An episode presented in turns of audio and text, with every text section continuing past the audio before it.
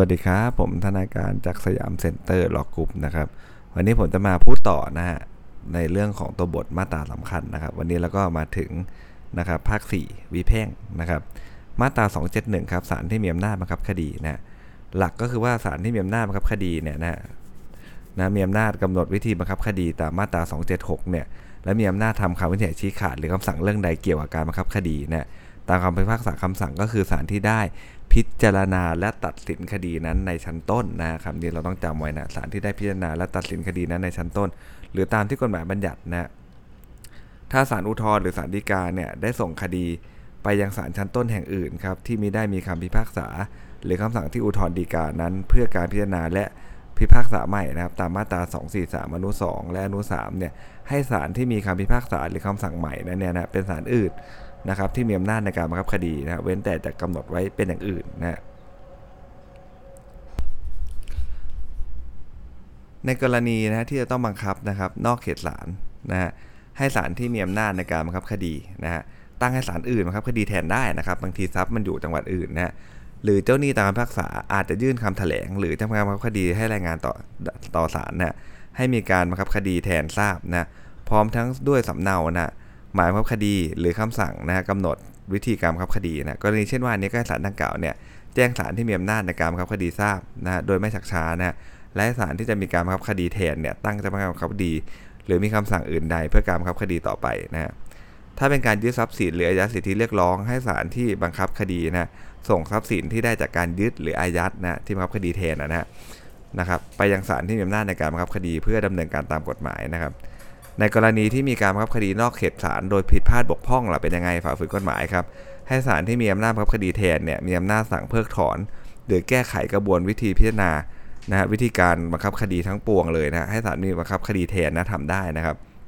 นะหรือมีคำสั่งนะกำหนดการอย่างใดนะแก่เจ้าพนักงานบังคับคดีเพื่อแก้ไขข้อบกพร่องผิดพลาดหรือฝ่าฝืนกฎหมายนะรวมถึงดำเนินกระบวนพิจารณาอื่นใดที่เกี่ยวข้องได้นะ เว้นแต่เมื่อการบังคับคดีได้เสร็จสิ้นนะและแจ้งผลการบังคับคดีเนี่ยไปยังศาลที่มีอำนาจในการบังคับคดีแล้วนะก็ให้เป็นอำนาจของศาลที่มีอำนาจในการบังคับคดีเท่านั้นนะแสดงว่าเรื่องที่ทำผิดพลาดบกพร่องอะไรทั้งหลายแหละเราต้องดูว่าสำนวนหรือว่าเรื่องเนี่ยมันส่งกลับไปยังศาลตั้งต้นหรือยังนะถ้าส่งกลับไปแล้วเนี่ยก็ให้เป็นอำนาจของศาลนั้นเท่านั้นนะเพราะว่าเรื่องดาวมันกลับไปแล้วถูกไหมฮะเขาทำได้ตอนที่เรื่องยังอยู่ในมือเขาอยู่นะให้บังคับคดีแทนอยู่นะครับ มาตรา 274 นะฮะ ถ้าคู่ความหรือบุคคลซึ่งเป็นฝ่ายแพ้คดีนะ หรือบุคคลที่ศาลมีคำพิพากษาหรือคำสั่งให้ชำระหนี้ก็คือลูกหนี้ตามคำพิพากษาเนี่ย ไม่ได้ปฏิบัติตามคำบังคับที่ออกตามคำพิพากษาก็จะวิ่งมามาตรา 274 เลยนะ คือเราต้องขอออกคำบังคับก่อนไปแปะหน้าบ้านนั่นก่อนนะ ให้เขากระทำการอะไรอย่างไรนะครับ แต่ถ้าเกิดว่า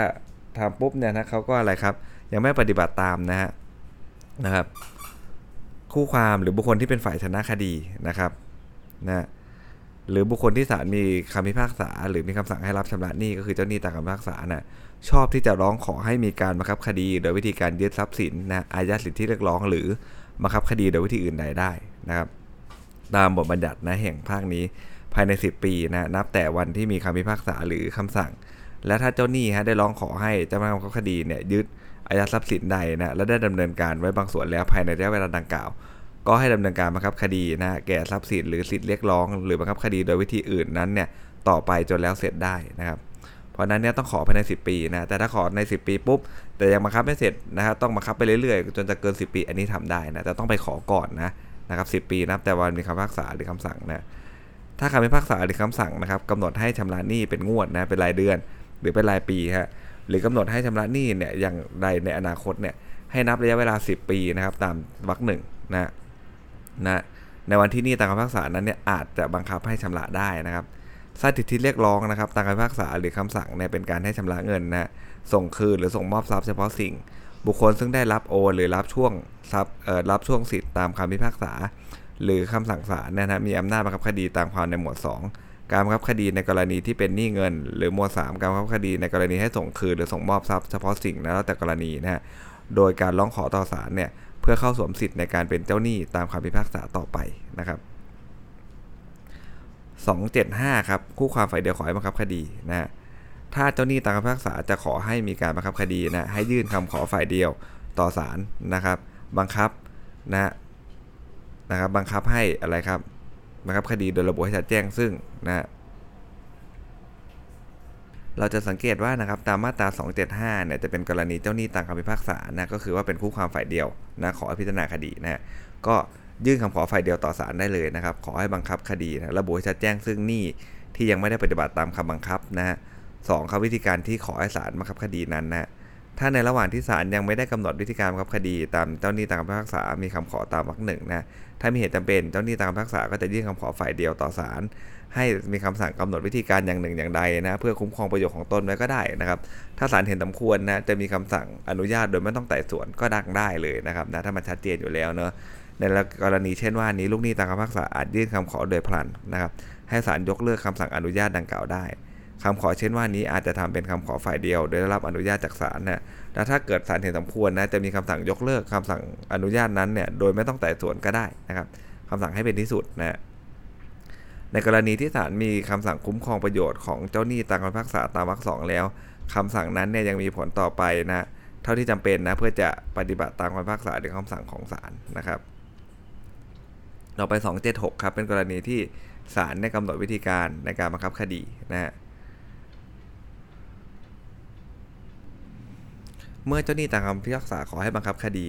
ถ้าศาลเห็นว่าลูกหนี้ตามคำพิพากษาทราบ หรือทราบคำบังคับแล้ว แล้วระยะเวลาที่กำหนดให้เขาจ่ายหนี้พูดง่ายๆนะถ้ากำหนดให้เขาบังคับทำตามปฏิบัติตามคำบังคับนั้นเนี่ยล่วงพ้นไปแล้วนะครับ ก็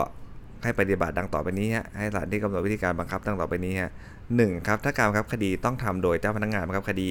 ให้ศาลออกหมายบังคับคดี ตั้งเจ้าพนักงานบังคับคดีเนี่ยบังคับคดีนะและแจ้งให้เจ้าพนักงานบังคับคดีทราบถึงการดำเนินการต่อไปตามที่กำหนดไว้ในหมายนั้นนะก็พวกอะไรครับนี่เงินทั้งหลายนั่นแหละนะครับนะมันก็ต้องตั้งเจ้าพนักงานบังคับคดีนะ ก็ตั้งเจ้นักานบังคับคดีออกหมายขึ้นมานะครับ เดี๋ยวทางฝั่งโจทย์เนี่ยเขาก็จะไปยื่นเองประสานงานเองนะครับให้ตั้งขึ้นมาเพื่อคำบังคับคดีต่อไปนะสองครับถ้าการบังคับคดีนั้นเนี่ยอาจทำได้โดยไม่ต้องตั้งเจ้าพนักงานบังคับคดีนะก็ให้ศาลสั่งกำหนดวิธีตามที่เห็นสมควรเนี่ยเท่าที่สภาพแห่งการบังคับคดีจะเปิดช่องให้ทำได้ เช่นพวกอะไรฮะพวกทำให้พักษาแสดงการแสดงเจตนาอะไรประมาณนี้นะครับไม่ต้องจ้างทำงานบังคับคดีก็ได้นะ สามถ้าเป็นการขอให้ศาลสั่งจับกลุ่มกักขังลูกหนี้ตามคำพิพากษา ให้ดำเนินกระบวนพิจารณาต่อไปนะตามบทบัญญัติว่าด้วยการนั้นนะในคดีมโนสาเล่นะครับนะก่อนจะออกหมายบังคับคดีเนี่ยหากศาลเห็นเป็นการสมควรนะครับศาลจะออกหมายเรียกลูกหนี้ตามคำพิพากษาหรือบุคคลอื่นเนี่ยมาสอบถามเกี่ยวกับการปฏิบัติก่อน ว่าสมควรจะออกหมายบังคับคดี หรือไม่ก็ได้เพราะเป็นเรื่องนิดเดียวถูกไหมฮะไม่ได้มีความเสียหายอะไรมากมายเรียกเขามาคุยก่อนพูดง่ายๆนะคดีมโนสาเรนเนี่ยนะครับว่าจะออกหมายให้หรือไม่อย่างไรนะ ในกรณีผู้ขอบังคับคดีครับขอดำเนินการอย่างหนึ่งอย่างใดเกี่ยวกับการบังคับคดี หากมีเหตุสมควรว่าสงสัยว่าไม่สมควรจะบังคับทรัพย์สินใดหรือมีเหตุสมควรอย่างอื่นนะฮะเพื่อคุ้มครองบุคคลภายนอกที่อาจได้รับความเสียหายจากการดำเนินการดังกล่าว ก่อนที่ศาลจะมีคำสั่งอนุญาตตามคำขอศาลมีอำนาจสั่งให้ผู้ขอบังคับคดีเนี่ยวางเงินเลยนะหรือหาประกันนะตามจำนวนและภายในกำหนดเวลาที่ศาลเห็นสมควร เพื่อเป็นการประกันการชำระค่าสินไหมทดแทนนะสำหรับค่าเสียหายอันพึงจะเกิดขึ้นนะเนื่องจากการดำเนินการบังคับคดีดังกล่าว ถ้าผู้ขอบังคับคดีไม่ปฏิบัติตามคำสั่งศาลให้ศาลมีคำสั่งยกนะคำขอให้ดำเนินการบังคับคดีนั้นเสียนะส่วนเงินหรือหลักประกันที่วางไว้ต่อศาลดังกล่าวเนี่ยเมื่อศาลเห็นว่าไม่มีความจำเป็นเดี๋ยวต้องวางนะจะสั่งยกเลิก หรือสั่งคืนนะประกันนั้นก็ได้นะคำสั่งของศาลตามวรรคนี้ก็เป็นที่สุดอยู่ดีนะครับ เพราะนั้นให้วางค่าสินไหมได้ ถ้าไม่วางก็ให้ยกนะคำขอดำเนินการบังคับคดีนั้นเสียนะครับ ตามวรรคสามครับถ้าความเสียหายจากการบังคับคดีเนี่ยนะโดยความผิดหรือเลิกของผู้ขอนะบังคับคดีนะ ผู้รับความเสียหายอาจยื่นคำขอต่อศาลภายใน 30 วันพาราเรลกับมาตรา 263 เลยนะนับแต่วันที่มีการดำเนินการบังคับคดี เพื่อขอให้ศาลสั่งให้ ผู้ขอบังคับคดีชดใช้ค่าสินไหม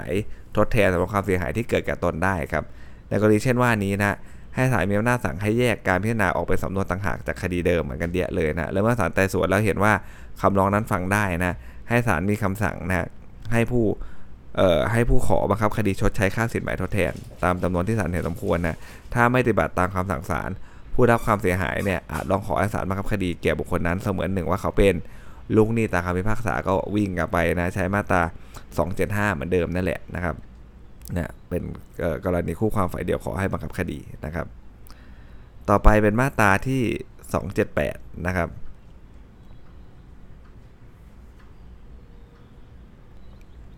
เมื่อศาลได้ออกหมายบังคับคดีนะตั้งเจ้าพนักงานบังคับคดีแล้วครับ ให้เจ้าพนักงานบังคับคดีเนี่ยมีอำนาจในฐานะเป็นเจ้าพนักงานศาลนะนะครับ ในการบังคับคดีเนี่ยให้เป็นไปตามที่ศาลได้กำหนดไว้นะนะครับ ให้เจ้าพนักงานบังคับคดีครับมีอำนาจในฐานะเป็นผู้แทนของเจ้าหนี้ตามคำพิพากษาในอันจะได้รับชำระหนี้จากทรัพย์สินนะครับ ที่นี้ตามคำพิพากษาหรือบุคคลภายนอกเนี่ยนำมาวางและออกใบรับให้นะ เงินที่ลูกหนี้ตามคำพิพากษานะครับ หรือบุคคลทั่วไปนำมาวาง โดยไม่ได้เป็นผลมาจากการยึดหรืออายัดนะให้นำมาชำระแก่เจ้าหนี้ตามคำพิพากษานะเว้นแต่มีเจ้าหนี้ผู้ขอเฉลี่ยอยู่ก่อนแล้ว ในขณะวางเงินนะให้ถือเป็นเงินที่ได้ยึดหรืออายัดไว้นะแต่ว่าให้ได้รับค่าธรรมเนียมในการบังคับคดีนะครับ ให้เจ้าพนักงานบังคับคดีครับทำบันทึกวิธีการบังคับคดีนะก็รายงานเป็นระยะๆไปนะครับอมอบหมายได้นะครับตรงนี้ไม่น่าออกสอบเท่าไหร่นะ 292 ครับ ให้เจ้าพนักงานบังคับคดีฮะถอนการบังคับคดีในกรณีดังต่อไปนี้เอาอยู่ดีไปถอนทำไมถูกไหมมันต้องมีเหตุนะครับหนึ่งฮะศาลได้มีคำสั่งให้ถอนเนื่องจากลูกหนี้ได้ยื่นอุทธรณ์หรือดีกา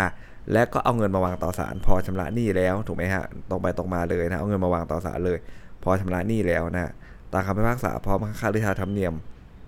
และค่าเรือธรรมเนียมในการบังคับคดีด้วย หรือได้หาประกันมาจนเป็นที่พอใจของศาลแล้วสำหรับจำนวนเงิน เช่นว่านี้ก็จะเข้าอนุหนึ่งเลยนะศาลให้ถอนได้นะครับ เพราะว่าเขาวางเงินครบแล้วนะสองครับเมื่อศาลมีคำสั่งให้ถอนการบังคับคดีเนื่องจากคำพิพากษาคดีเนี่ยไอ้คำพิพากษาเนี่ยระหว่างบังคับคดีได้ถูกกลับหรือถูกยก อันนั้นก็ต้องถอนให้เขาถูกไหมฮะชั้นต้นบอกลูกหนี้แพ้เออจำเลยแพ้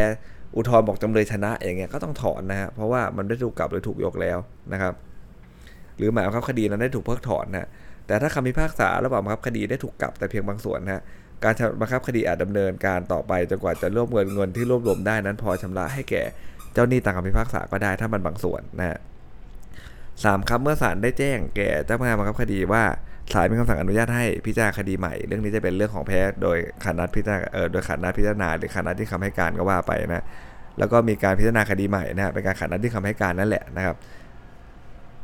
ก็แบบนี้นะก็ต้องถอนการบังคับคดีนะให้เขาสู้กันใหม่นะนะครับ หรือว่า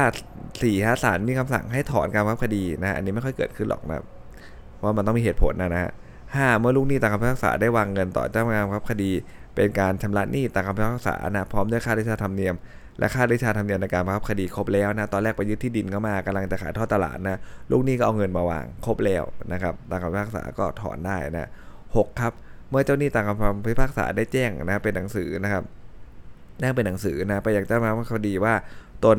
สละสิทธิ์ในการบังคับคดีทางปฏิบัติไม่เกิดขึ้นหรอกนะฮะแต่ว่าทางทฤษฎีก็มีไว้ถ้าเขายอมนะฮะในกรณีเช่นว่านี้เนี่ยนะครับเจ้าหนี้ตามคำพิพากษานั้นน่ะจะบังคับคดีแก่ลูกหนี้ตามคำพิพากษาสำหรับหนี้นั้นอีกไม่ได้แล้วนะครับ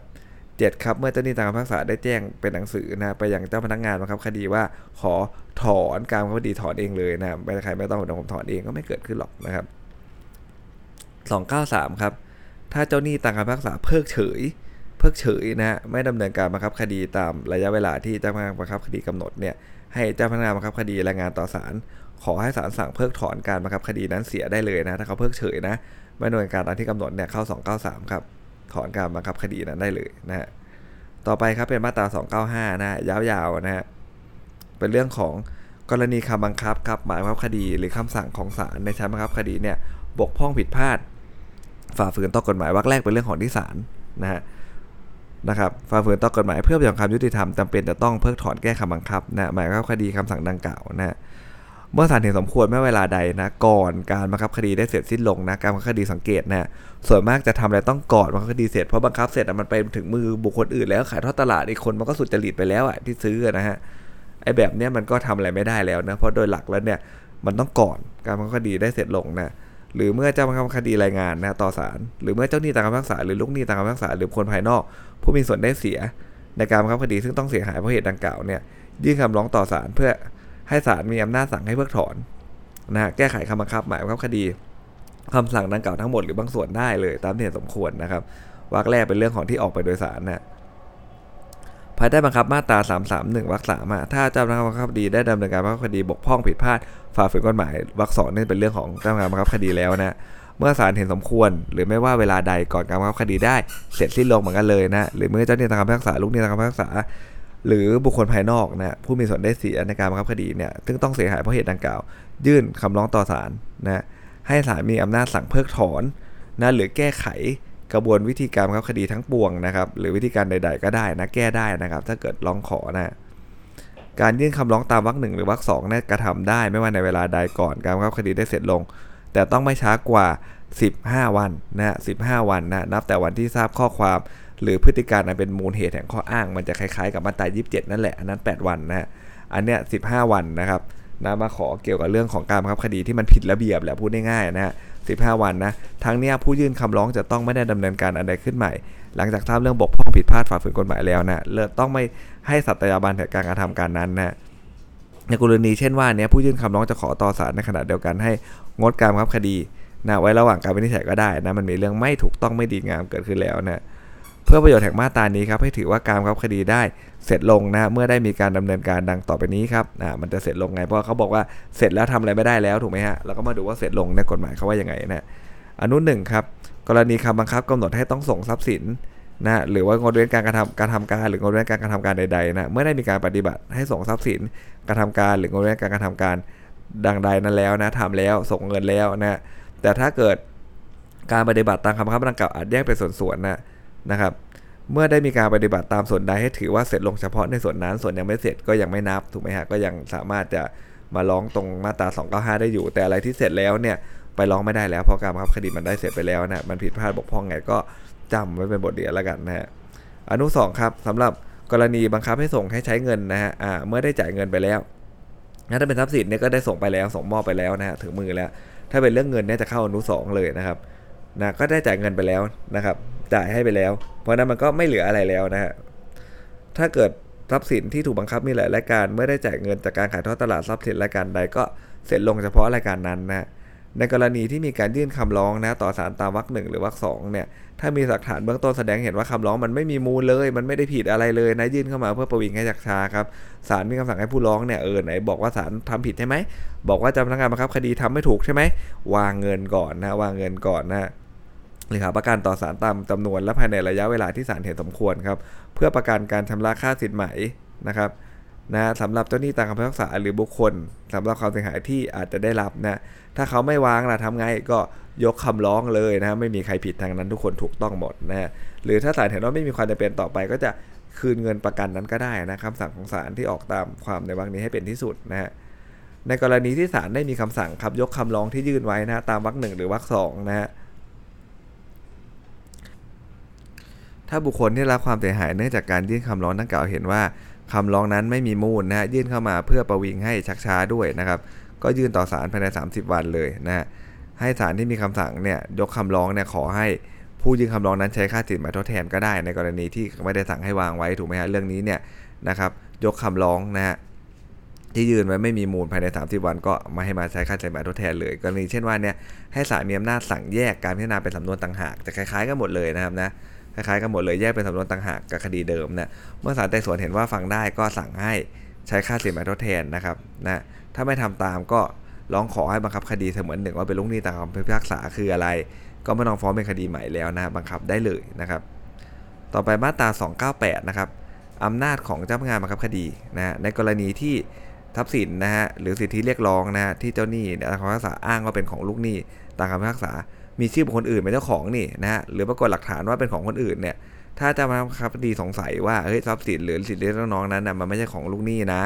จะไม่ยอมทำการยึดหรืออายัดนะ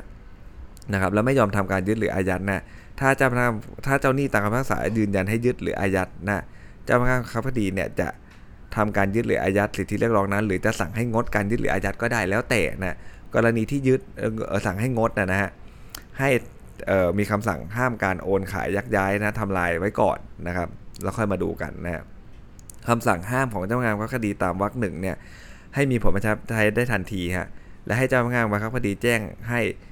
คำสั่งห้ามให้ลูกหนี้ตามคำพิพากษา หรือบุคคลที่มีชื่อเป็นเจ้าของ หรือสิทธิเรียกร้องตามที่ปรากฏไว้ในทะเบียนทราบโดยเร็วฮะในกรณีที่ทรัพย์สินดังกล่าวเป็นทรัพย์สินที่ต้องจดทะเบียน หรือจดไว้ตามกฎหมายให้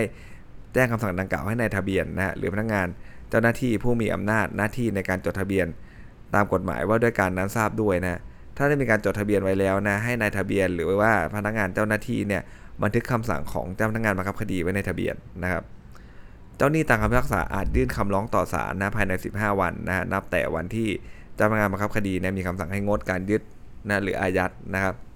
เพื่อขอให้ศาลสั่งให้เขายึดอีกครั้งนะฮะให้ศาลดูอีกทีนะในกรณีเช่นนี้ให้ศาลส่งสำเนาคำร้องให้แก่เจ้าพนักงานบังคับคดี และบุคคลที่มีชื่อเป็นเจ้าของทรัพย์สินนะครับนะครับ ในหลักฐานเนี่ยนะฮะให้ทราบนะครับ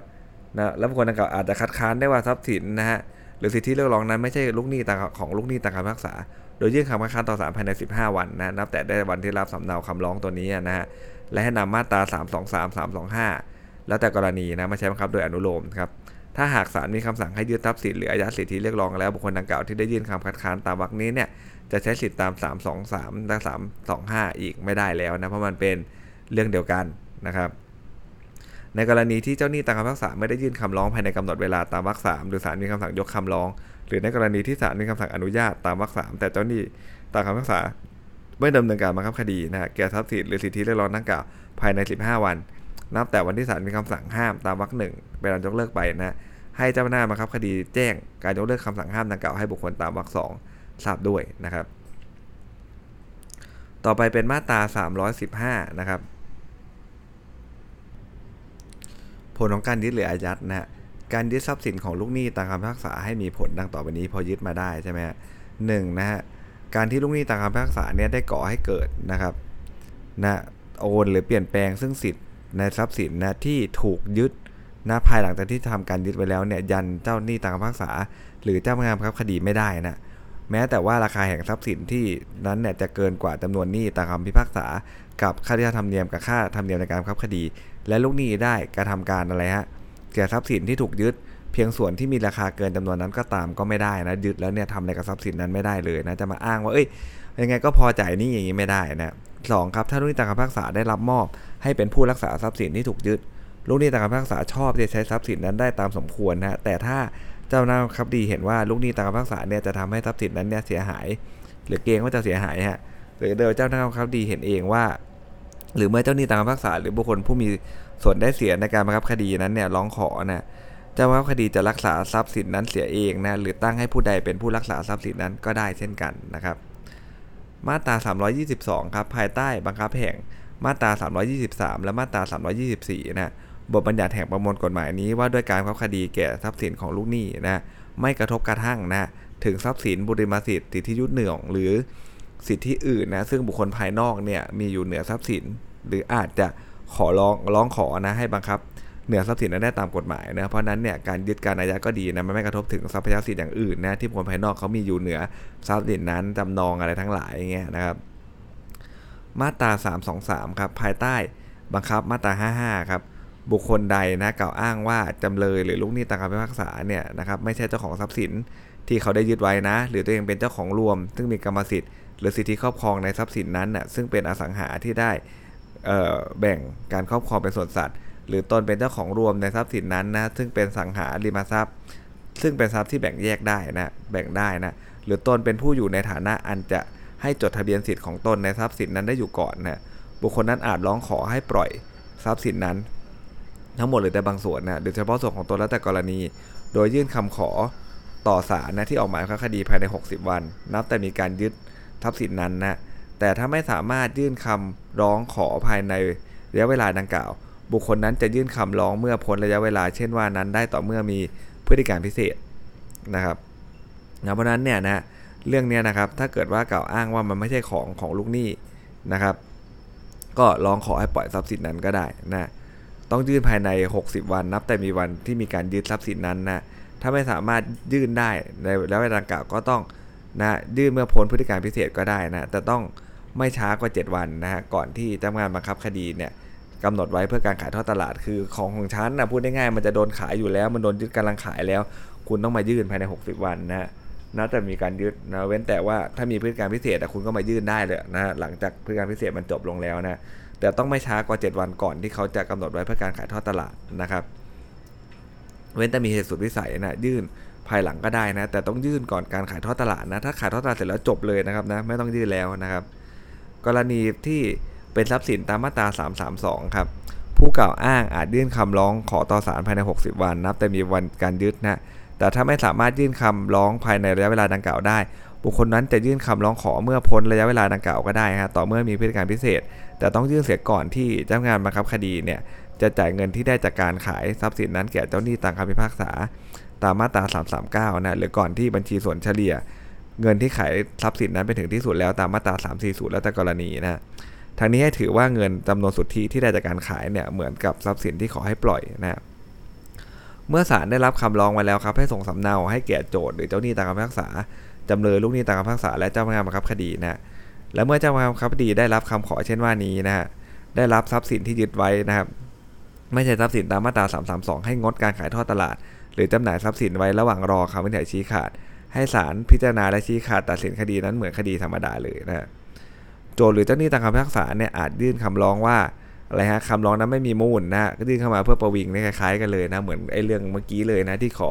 ว่าการว่าคดีมันผิดระเบียบนะไอ้เรื่องนี้มาบอกว่าอะไรฮะไม่ใช่ทรัพย์สินเขานะครับบอกนี่เพื่อประวิงนี่ไอ้เจ้าหนี้มันรอมาตั้งนานนะก็ให้ศาลสั่งให้ผู้กล่าวอ้างเนี่ยวางเงินหรือหาหลักประกันก็ได้ตามสมควรเพื่อเป็นการประกัน นะการชำระค่าสินไหมทดแทนแก่โจทย์หรือเจ้าหนี้ตามคำพิพากษาสำหรับความเสียหายที่อาจจะได้รับจากการยื่นคำขอนั้นนะถ้าผู้กล่าวอ้างไม่ปฏิบัติตามคำสั่งศาลให้ศาลมีคำสั่งจำหน่ายคดีจากสารระบบความไปเลยนะครับ เหมือนกันนะนะหรือเงินที่วางไว้ไม่มีความจำเป็นก็คืนก็ได้นะแล้วก็เหมือนกันพาราเลลกันเดี้ยๆเลยนะ ถ้าเกิดว่าศาลได้มีคำสั่งยกคำร้องเนี่ยนะครับ แล้วมันมีคนเขาได้รับความเสียหายนะฮะ นะจากไอ้คำขอดังกล่าวเนี่ยว่ามันไม่มีมูลนะหรือเข้ามาเพื่อประวิงนะบุคคลดังกล่าวก็ยื่นภายในเดี้ยเลยนะฮะเวลาก่อเวลาเดียวกันหมดเลย 30 วันนะครับ เพื่อให้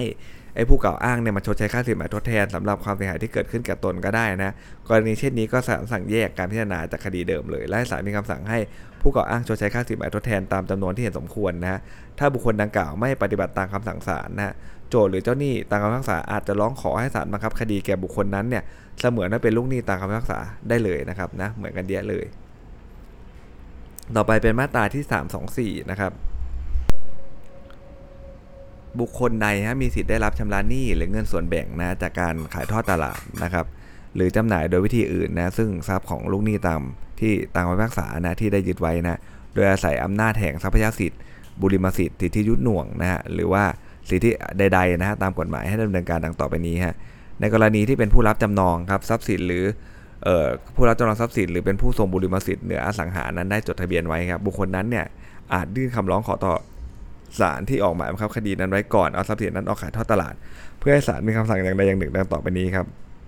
อนุกอไก่ฮะในกรณีที่อาจบังคับเอากับทรัพย์สินซึ่งจำนองหลุดนะให้เอาทรัพย์สินซึ่งจำนองนั้นหลุด ถ้าเกิดว่าศาลมีคำสั่งอนุญาต การยึดทรัพย์ที่จำนองนั้นเป็นอันเพิกถอนไปในตัวนะสองครับในกรณีอื่นให้เจ้าพนักงานบังคับคดีนำเงินที่ได้จากการขาย หรือจำหน่ายทรัพย์สินนั้นมาชำระหนี้ตนก่อนเจ้าหนี้อื่นนะครับ แล้วก็ในกรณีที่ปรากฏแก่เจ้าพนักงานบังคับคดีฮะว่าทรัพย์สินที่เราต้องขายนะฮะหรือจำหน่ายนั้นนะเป็นของเจ้าของรวมอันได้จดทะเบียนไว้ฮะเจ้าพนักงานบังคับคดีกันส่วนเงินของเจ้าของคนอื่นนะฮะนอกจากส่วนของลูกหนี้นะครับ ออกจากการขายนะฮะ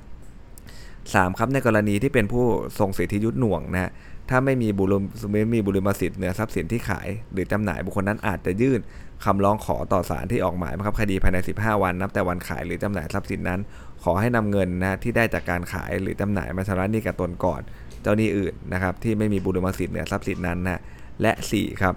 ในกรณีอื่นนะนอกจากที่ระบุไว้ใน 1 2 และ 3 ผู้ทรงสิทธินั้นเนี่ยอาจยื่นคำร้อง ขอต่อศาลที่ออกหมายบังคับคดี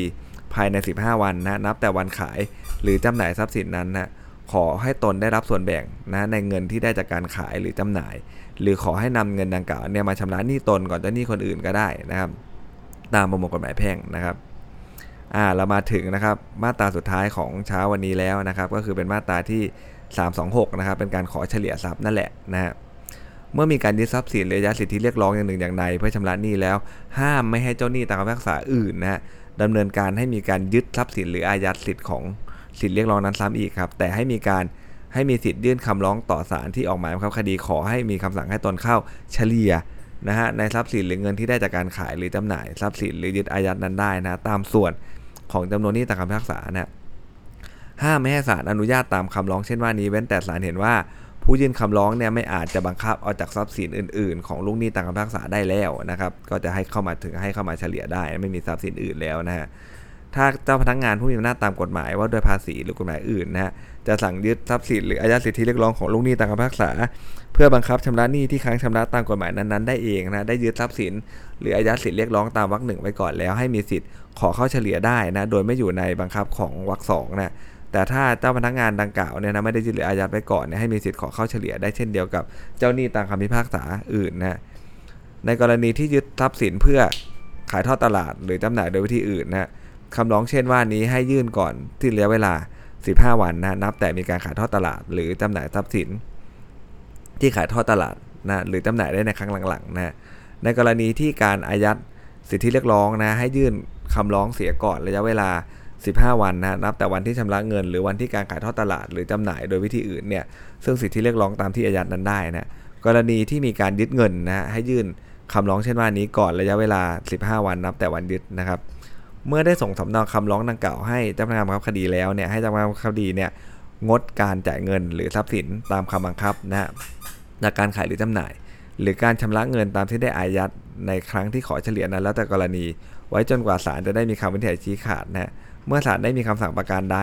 และส่งให้เจ้าพนักงานบังคับคดีทราบแล้วก็ให้เจ้าพนักงานบังคับคดีเนี่ยบังคับคดีตามคำสั่ง เช่นว่านั้นนะครับอ่านะครับก็จะมีแต่เพียงเท่านี้นะครับ เดี๋ยวช่วงบ่ายๆเย็นๆผมจะมาต่อให้อีก 22 มาตรานะครับ สวัสดีครับ